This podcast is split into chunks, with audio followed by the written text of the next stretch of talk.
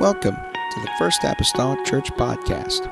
Our church mission is to love as God loves, showing compassion to every soul, thus winning those souls and equipping them to be sent out to plant and to harvest. Thank you for joining us today, and we hope that you are blessed by today's podcast.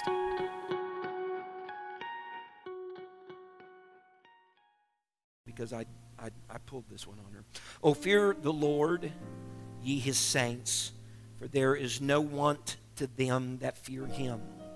The young lions do lack and suffer hunger, but they that seek the Lord shall not want any good thing. Come, ye children, hearken unto me, I will teach you the fear of the Lord. What man is he that desireth life and loveth many days, that he may see good? Keep thy tongue from evil and thy lips from speaking guile.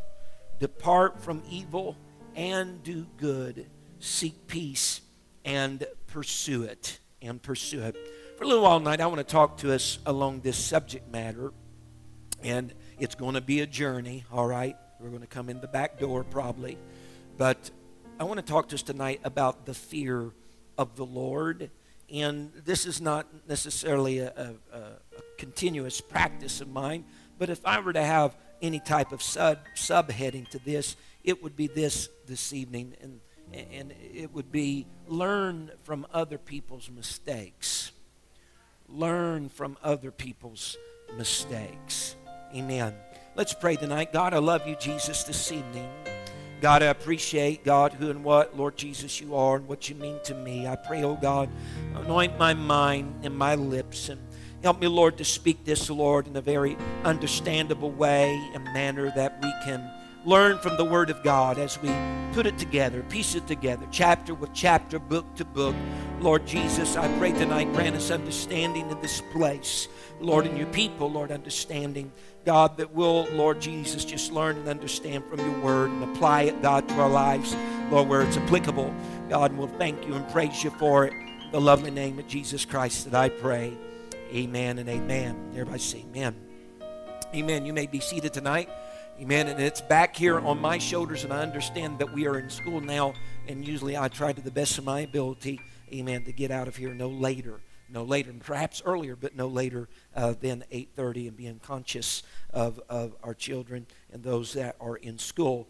In order here this evening, Psalms 34, in order to uh, grasp a better understanding of Psalm 34, I believe it may be a, a little important for us to to consider the information in the heading before the psalm.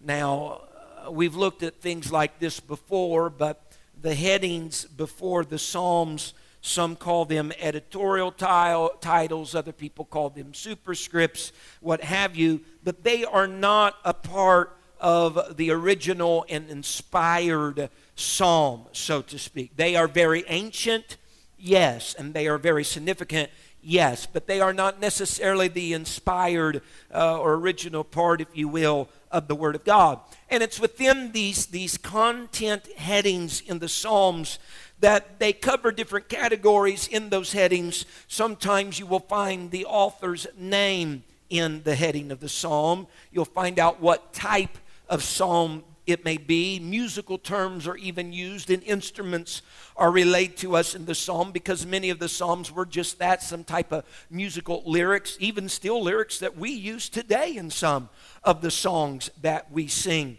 And there are ceremonial notations that are in the headings, and sometimes you'll see a little brief historical notations or background that's given in the headings. And so the heading of Psalm 34 contains really the author's name and some brief historical notations concerning this psalm.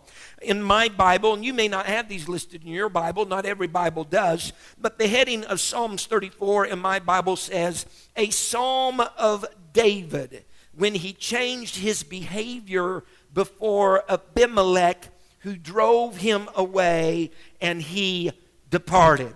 I learned from this heading then that this Psalm of David is meaning to me that this was authored, this psalm was authored by David. And for the most part, most of the Psalms are authored by David, but there are some that the sons of Korah have authorship to, and other people, but for the most part, the Psalms are authored by David. But this plainly tells us that the Psalm was a Psalm of David or authored by David.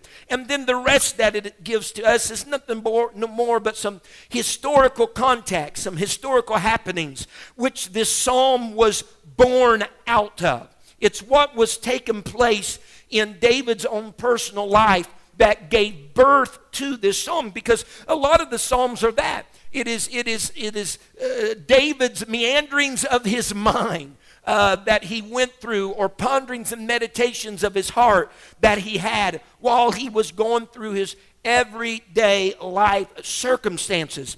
And so it was during the time that David had changed his behavior before Abimelech that drove him away, and he departed, that this psalm was birthed from those scenarios and those circumstances. And so, since that's the, the, the case, I want to go back then to the Old Testament, and I want to read about what was going on then in David's life at this time that gave birth to such a psalm as this that we're studying this evening. And so, with that being the case, I go back to 1 Samuel chapter 21 and, and starting with verse number 10, amen. Uh, you, you have to bear with me in the next few weeks. I do Bible study from 8, from 9 to 10 with an individual in the mornings on Wednesday mornings. And so this is going to be my second hit every Wednesday. Amen. So uh, I'll try not to just dip over into something I did in the morning uh, here in the evening and make this extra long. Amen. For all of you. Amen. First Samuel 21 and verse 10, the Bible says, And David arose. So this is what's happening in his life and fled that day for fear of Saul, and went to Achish, the king of Gath. And the servants of Achish said unto him, Is not this David the king of the land? Did they not sing one to another of him in dances, saying, Saul hath slain his thousands, and David his ten thousands? And David laid up these words in his heart, and was sore afraid of Achish the king of Gath and he changed his behavior before them and feigned himself mad in their hands and scrabbled on the doors of the gate and let his spittle fall down upon his beard. This is quite a picture that the scripture is portraying for us. Then said Achish unto his servants, Lo, ye see the man is mad. Wherefore then have ye brought him to me? Have I need, have I need of a mad man?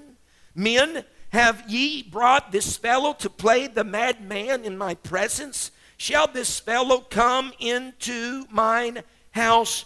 I want to give a little clarity here tonight. The heading said that is whenever he changed his behavior uh, before Abimelech. But in the story that you and I read, he was changing his behavior before Achish. And so there is no discrepancy uh, between the heading and what the Bible reads in the scripture just to give us clarity. The, the, the, Philistine king, or the king of the Philistines, is called by name here Achish in 1 Samuel uh, chapter number 21. But the title that they gave all their Philistine kings was Abimelech. Abimelech is really not a name, it is a title in these type of scenarios. So the king over the Philistines was known as Abimelech, just how the king over the Egyptians was known as a Pharaoh. And just as the king over the Amalekites was known as Agag. It's just a title. It's not necessarily a name. It can be a name in other episodes, but it's a title. And so we're, we're very quickly, at least I was, I'm puzzled then by the words of the psalmist David in Psalms 34, and particularly verse number 11, because David is calling to the people that are around him, and he's basically saying, Come here and let's gather together. Come, come, come and encircle around about me and hearken to me, David is saying. And he's saying, and I will teach you about the fear of the Lord. I will teach you about the fear of the Lord. You're going to be able to learn from me how to fear the Lord. But whenever I understand the birthplace of his psalm, being 1 Samuel chapter 21, it is during the time that David, David is doing anything but fearing the Lord. As a matter of fact, he's driven to Gath because he is afraid of the man Saul. The Bible even bears witness in what I read to you in 1 Samuel 21 that he was afraid, or because he feared Saul, he went to Gath. The Bible said that he was sore afraid of Achish, the king of Gath, that here he is, he's going to feign himself as a madman before him. And so I'm puzzled here. David, birth from all this, you're saying, hey, come and gather around. Let me teach you how to fear the Lord. But that was birth from a time that you clearly was not fearing the Lord, but you were fearing men. And you were fearing Saul, and you were fearing the, the, the king of Gath. And so I'm asking myself the question, and those people maybe at the time are the same. How in the world can I validate listening to this person, David, on a subject that he didn't hold himself during the time that this was birthed, that this came forth? I mean, David had been in situations where his fear and his reverence could go a few different directions. He had times he could fear the Lord or he could be fearful of men. He was set in situations at times it could go either way. And he could have feared those that were intimidating him or he could have feared God. But in several of the instances uh, of the scripture in the Old Testament, I understand that David chose rather to fear what he deemed the higher power, which wasn't always God in those circumstances. Sometimes the higher power was man and his authority and what that man had the ability to do or the pressure that he was capable of adding to the life of David. And, and so that, that just puzzles me if I just read the psalm in this sense. And so I read even the Old Testament scripture. David had been at different episodes in his life a man, had been at different episodes a man who had feared the Lord. Because I understand in scripture that David, David was not very fearful of man whenever he stood in the valley of Elah with Goliath. He wasn't fearing this man, but from reading the scripture, that happened before 1 Samuel 21. So, with that, I understand David then no sooner leaves the battleground in Elah, all right, where he defeated Goliath, who was from Gath, until now he's fleeing from the very presence of Saul. And he is afraid. Now, consider, let's, I mean, all things are not always equal. Consider Goliath, if you will, for a moment. The Bible portrays him as six cubits and a span in height. Amen. By all, by all uh, uh, uh, reason, taking a cubit as 18 inches, you can take it as 21. There's different measurements, but usually the middle of the road is 18 inches, and a span is about half that, 9 inches. So Goliath is a 9 foot, 9 inch man. Honey, if you want to choose a time to be afraid, be afraid when there's a nine foot, nine inch man standing in front of you. And to add insult to injury, the Bible describes Goliath in 1 Samuel 17 that he had a coat of armor that was 5,000 shekels of brass. Now, in common language for you and I, that equates to about a 125 pound coat of armor. Yeah, whoa! Furthermore, the Bible speaks that he has a spear and that the head of the spear, the Bible says, was 600 shekels of iron. Now, for us, that equates to about a 15 pound spearhead.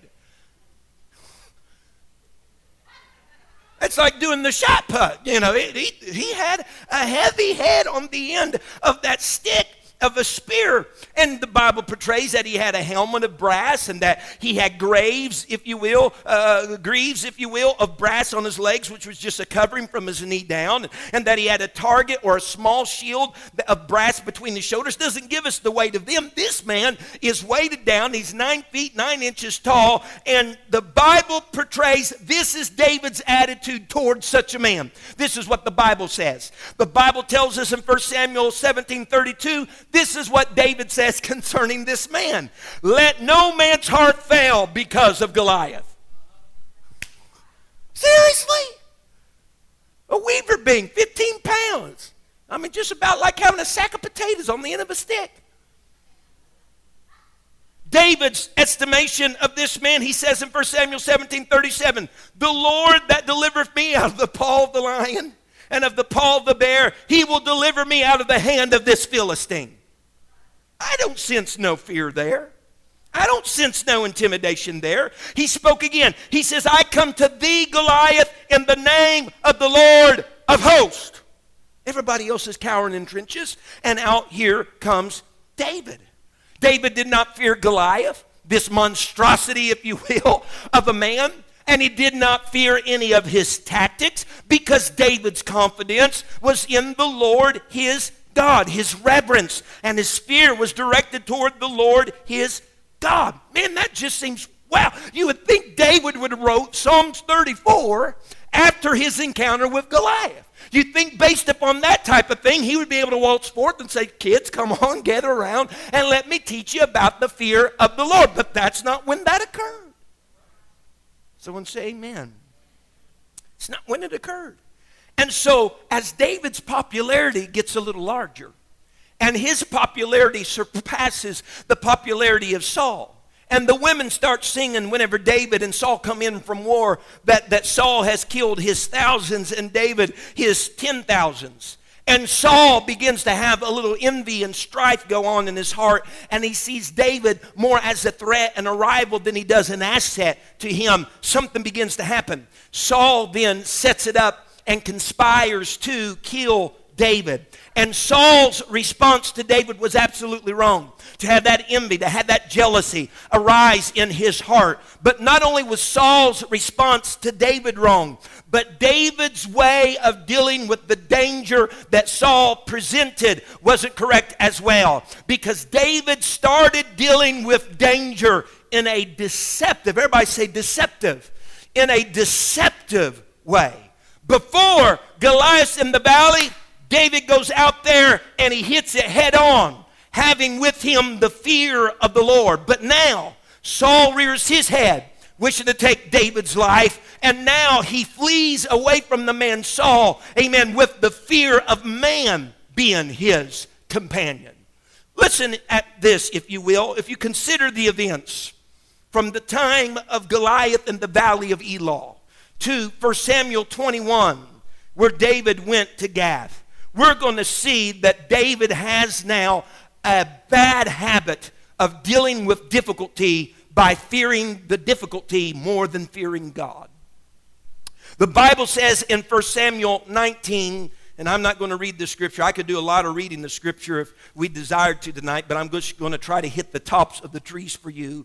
But in 1 Samuel 19, verses 12 through 17, we read a story here where Saul has set up a plot to assassinate uh, David, to take David's life. And whenever he and his wife at that time, Michael, gets word of this, Michael has this idea Amen. And we really don't know in reality if it's just her idea or if David had any advisement in how to go forward. It doesn't say that he did, and it doesn't say necessarily that he didn't. So we don't know what the role truly was that he played in this. But we do know that whenever they were going to come to the room where David and, and, and Michal was, that the Bible says that she let him down from a window and lowered him down so that he could escape and that she put in their bed a, a image in the bed and covered it up so it looked like a body was in the bed. You know, it's something that kids do today with pillows. The body was in the bed, and they got some goat's hair, and put it where his bolster or his head would be, so they would think someone was in bed. And Michael said, Well, he's sick, he can't come down. So they pause, and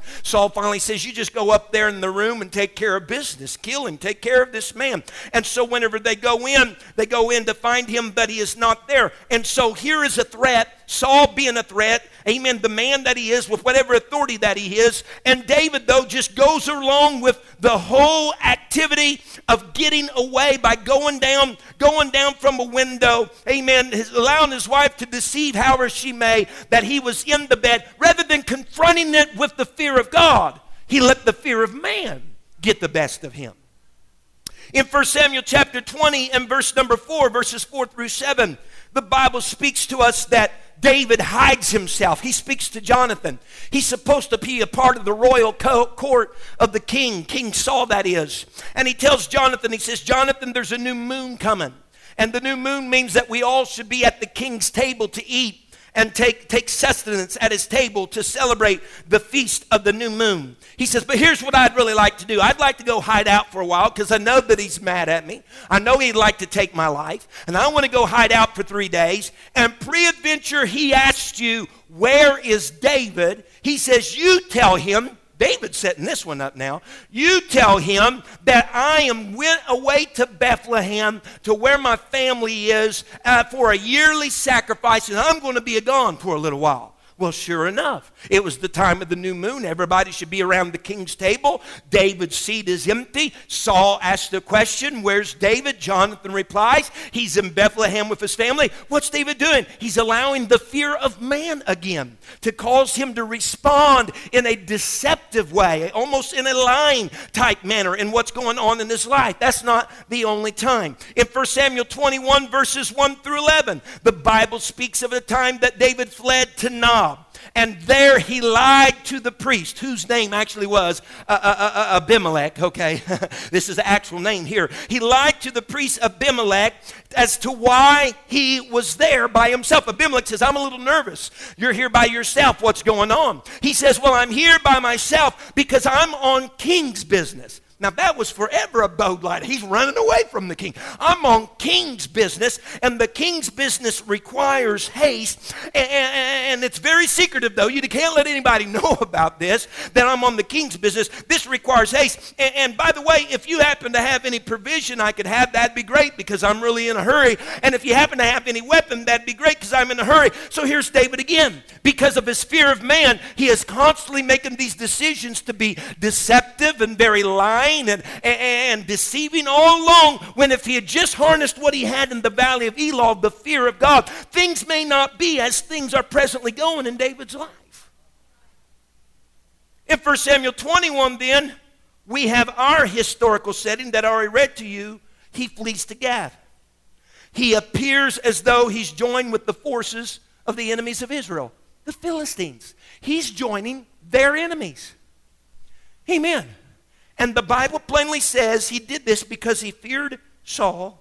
He feigns himself as though he's insane, scrabbling on the gates, letting spittle, spit, drip down in his beard from his mouth because he feared Achish. And as a background to Psalm 34, we know David feared Saul and was sore afraid of the king of Achish, the king of Gath, and yet he's rallying the people together. Come unto me, and let me teach you the fear of the Lord. Someone say amen. So he enters the contrast again. He enters the valley of Elah with the fear and with the name of the Lord. But he enters Gath, Goliath's hometown, with Goliath's sword, the Bible tells us, a weapon, if you will, to perhaps aid him. And they're so contrasting pictures because when he had the fear of the Lord, it did not require anything in reality but the Lord, though he had his shepherd's bag and his few small stones.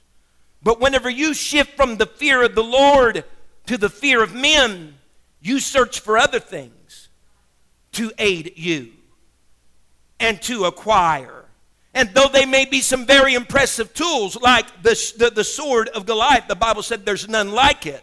Though they may be some very impressive tools, they're still not good enough for the moment in your eyes because you have this profound fear of man in your eyes. Know what the Bible says again, Sister McGee, in 1 Samuel 21 and verse 11. And the servants of Achish said unto him, Is not this David, the king of the land? Did they not sing one to another and him dances, saying, Saul slain his thousands and David his ten thousands? And David laid up these words in his heart and was sore afraid of Achish, the king of Gath. David enters Gath with Goliath's sword, and that there tells me he's not the sharpest pencil in the box. Number one, number one, he has Goliath's sword. Folks, Goliath's spear is a normal man's spear.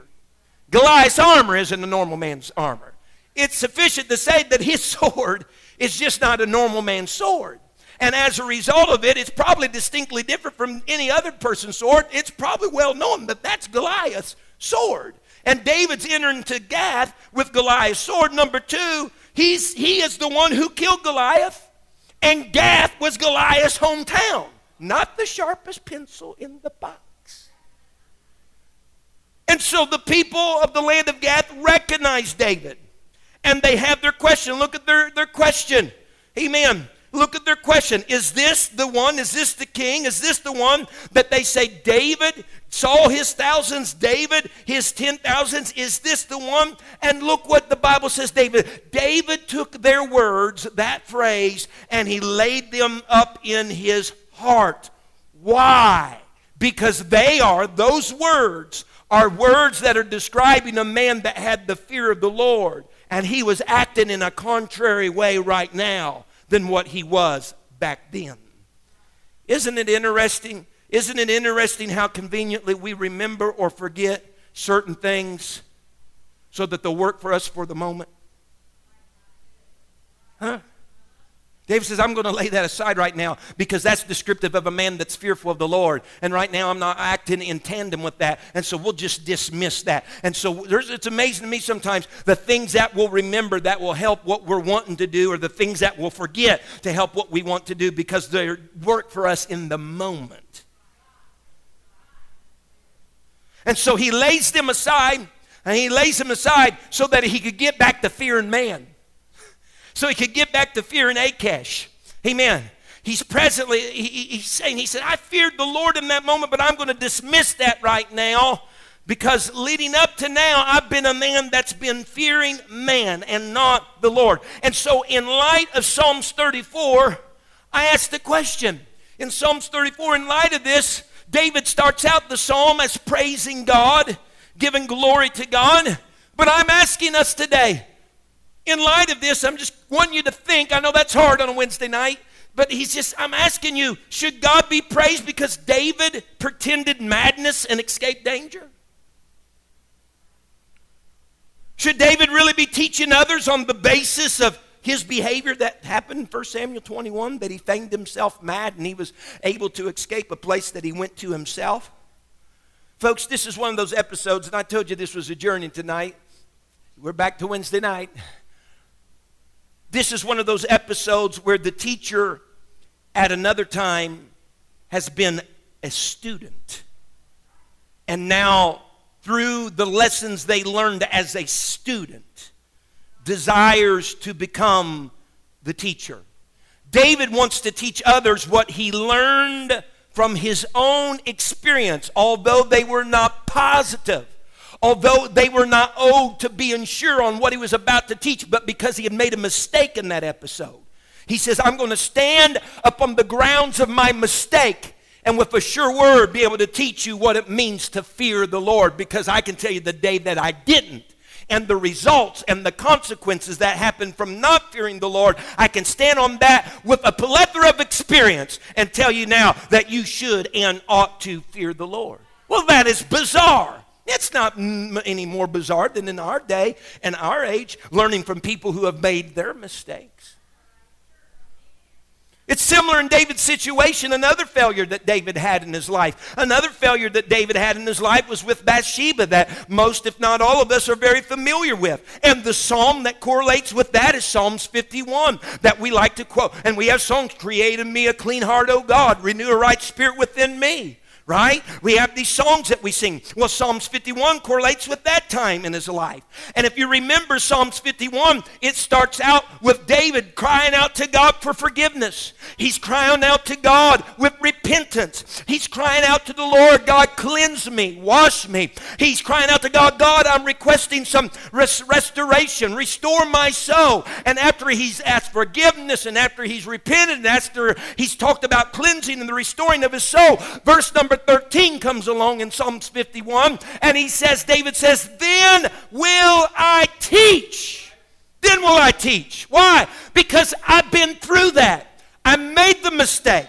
I bought the t shirt. I know the calamity that's all associated with that. And based upon all of the negative and all of my mistakes, I'm standing upon that right now. Allowing that to be my platform and my pulpit to teach who? Transgressors, people that are going down the very same road, the very same avenue, and telling them, hey, hey, hey, don't do it.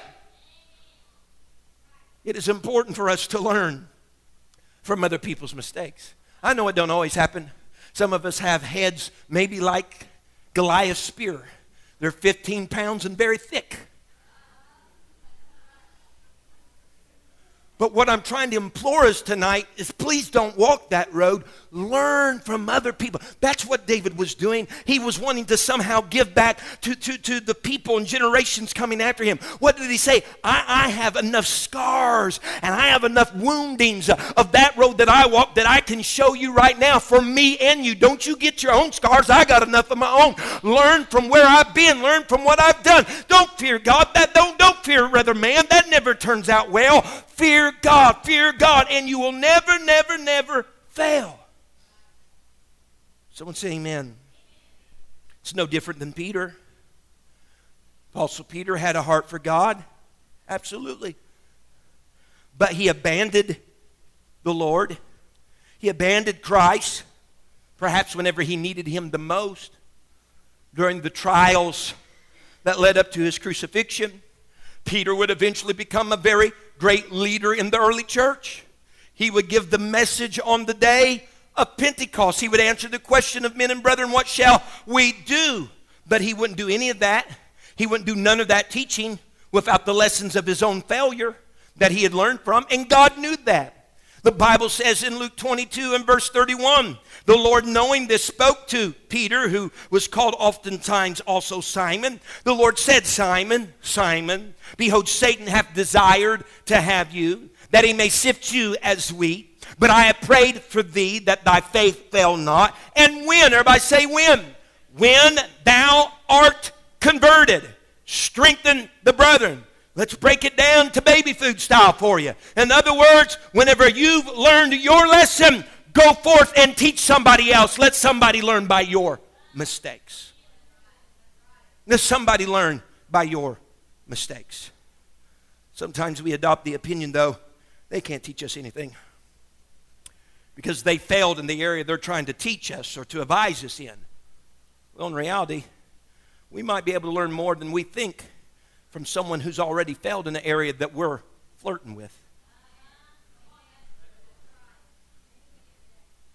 Because they're too well aware of the traps. They're too well aware of the potential consequences of such a failure.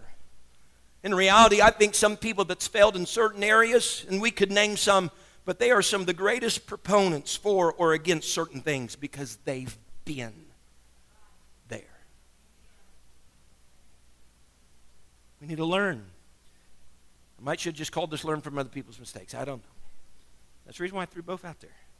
If you'll turn with me to 1 Corinthians chapter 10, everybody say, learn.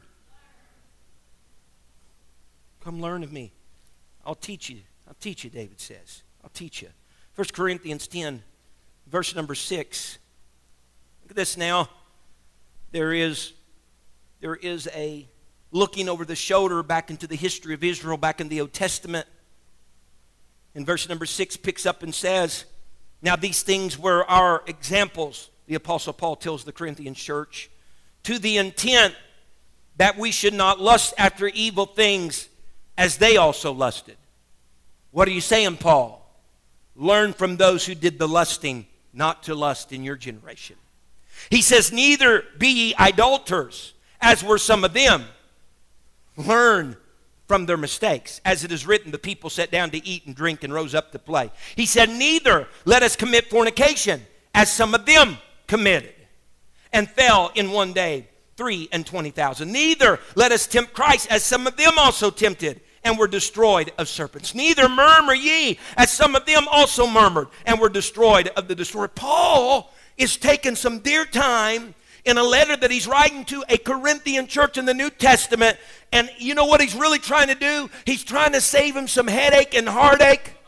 He's trying to save them some pain and woes. He's trying to allow the New Testament church to be able to go a little bit more smoother than those of the Old Testament by simply telling them something very simple. Learn from the mistakes that those before you and generations before you made. Don't walk the same road that they walk. Don't get ensnared by the same traps. Hey, if it happened to them, it can just as easily happen to you. And he tells them that here in a little bit. Take heed lest you think you stand, lest you fall. He said, Don't don't go go down that road. If it got them, it will got you. If it was wrong for them, it's wrong for you. If it was right for them, it's right for you.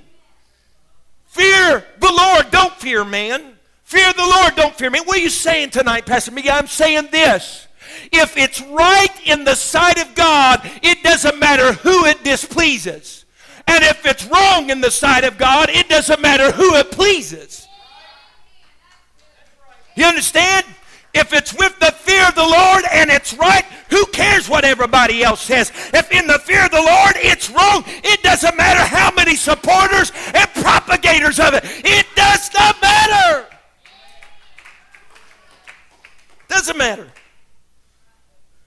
He said then in verse, he said there in verse 11 then, now all these things happened unto them for in samples, and they are written for our admonition or our teaching, our instruction upon the whom upon whom the ends of the world are come. Paul says all of this happened. He's telling us a reason why some of these things happen, so that we would learn from them so they could be taught and we could learn and so that we could be instructed and we could learn from them. Amen. And so, somewhere, David's able to get at Psalms 34 from 1 Samuel 21. Evidently, because somewhere he learned his lesson and now he wishes to teach that lesson to others. Look at 1 Samuel 21 and verse 14 again. The Bible said, Then said Achish unto his servants, Lo, ye see the man is mad. Wherefore then have ye brought him to me? In that question, it appears from this question that somewhere along the way, Achish's servants or his men had brought David unto Achish. He's scrabbling on the wall and drooling out his mouth. And he's saying, Man, why have you why have you brought him to me? So somewhere along the way, they had brought they had brought David unto him. What I'm trying to do here tonight is put together a puzzle of Scripture, okay? If you'll turn with me to Psalms 56, this is where I believe that David learned his lesson. This is the story of his lesson being learned. If you look at the superscript, the heading, one more time before this psalm, it says, To the chief musician, upon Jonath Elam Reko Kim, Miktam of David. This is where I want to get to when the Philistines took him in Gath. Now, David had two times that he was in Gath. This is one, and there's another time as well. In the other time, there is nothing in the story in the book of Samuel where the Philistines ever took him. But from what I just read to you in 1 Samuel 21, it appears somewhere along the way they had taken him to Achish the king himself because he asked, Wherefore then have you brought him to me? I believe tonight that whenever they took David, that there were some meditations that started to take place on David's heart. And Psalms 56 was the result of that apprehension. Psalms 56 was the result of them taking him actually to the king uh, of Gath. And hear what David says in a few of these verses of Psalms 56. Consider the mindset of David in this moment that these men, these men, these Philistines are taking him there in Gath. Consider verse number 3 of Psalms 56. David says, What time I am afraid, I will trust in thee. Who he's talking to? the Lord. He says in verse 4 In God I will praise his word. In God I have put my trust. I will not fear what flesh can do unto me. And verse 9, he says, When I cry unto thee, God, then shall my enemies turn back. This I know, for God is for me. What are you thinking of? Man, I know how things happened back at Elah before I started trusting and fearing rather than man. In 10, he says, In God will I praise his word, and the Lord will I praise his word. Verse 11, In God have I put my trust. I will not be afraid what man can do unto me. What happens in that moment of being apprehended and actually taken to the king of Gath, David comes to a realization. There's a light bulb that comes on inside of David's head, and that is that the fear of man had him on a constant run, oh, always from here to there to there. The fear of man had David behaving in ways that David would not normally behave because he was afraid. He would not normally have behaved that way, but because of the fear of man, he is. He's running places he would not have went, and he's behaving ways he would not have behaved. And he realizes that if he has the fear of the Lord, if he will trust in God, then mere man, it doesn't matter if he's a king, it doesn't matter if he's a, a, a, priest of a pagan god, it doesn't matter if he has all the power and the authority of hell, that if he puts his fear in the Lord, then mere man cannot do anything as long as God is his defense. It's in that moment that he understood why I've been running as long as I've been running, why I've been behaving outside of the norm. I shouldn't be behaving like this. Why am I doing it? Because I lost my fear of the Lord. Honey, if you lose your fear of the Lord, you'll act in ways you shouldn't act, and you'll go places you don't go. But if you keep that intact and you allow God to be your defense, it doesn't matter if it comes hell or high water. You can be confident because of the Lord your God in whom you trust. Be confident.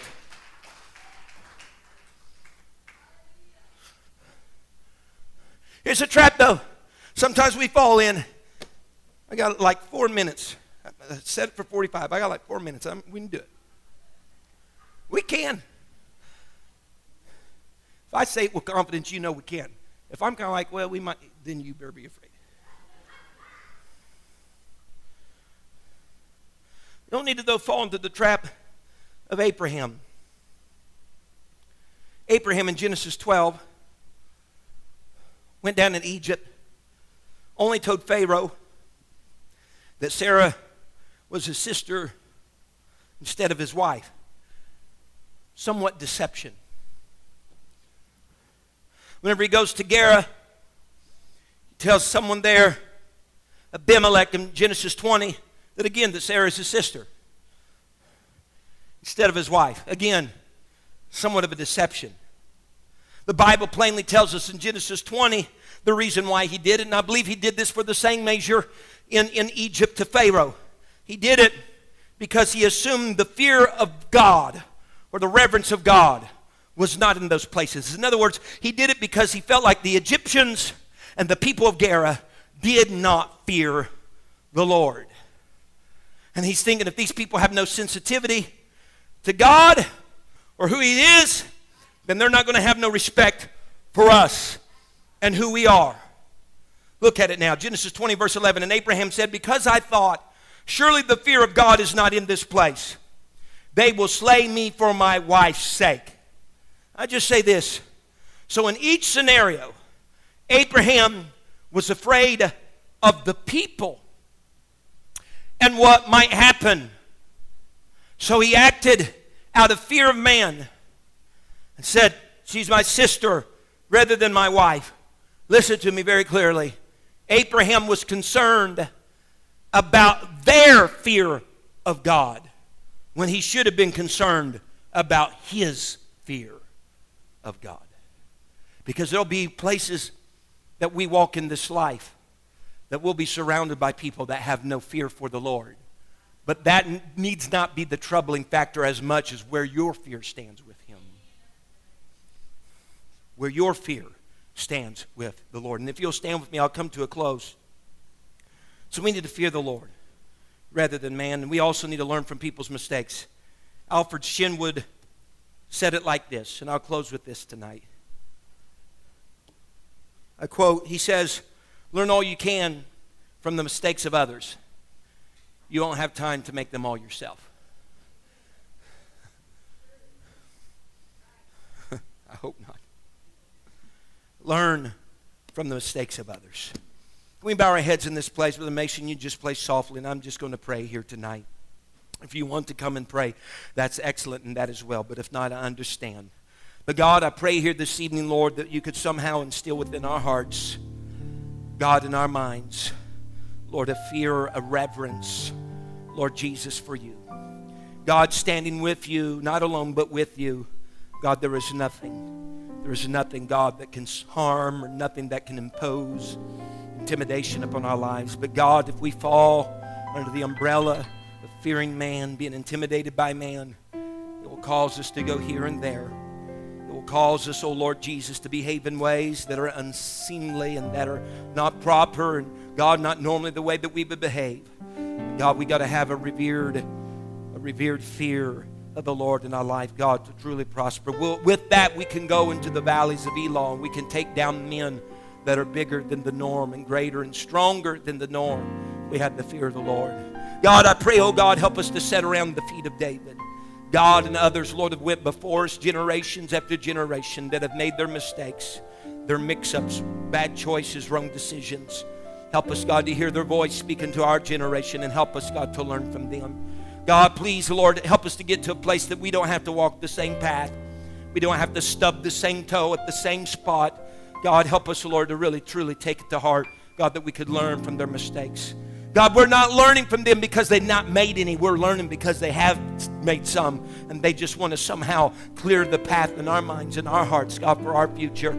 God, I don't think there's anything wrong with that. I don't, I don't believe, Lord Jesus, that, well, you know what, everybody should just have to climb the same old ladder and everybody should. No, God, if, if we can go a little further by not going through some of the same bad decisions and mistakes that previous generations did, God will be better off as a church. We'll be better off as individuals. Perhaps we'll cover some new territory and new ground that we've not yet reached if we'll learn just to learn from other people's mistakes.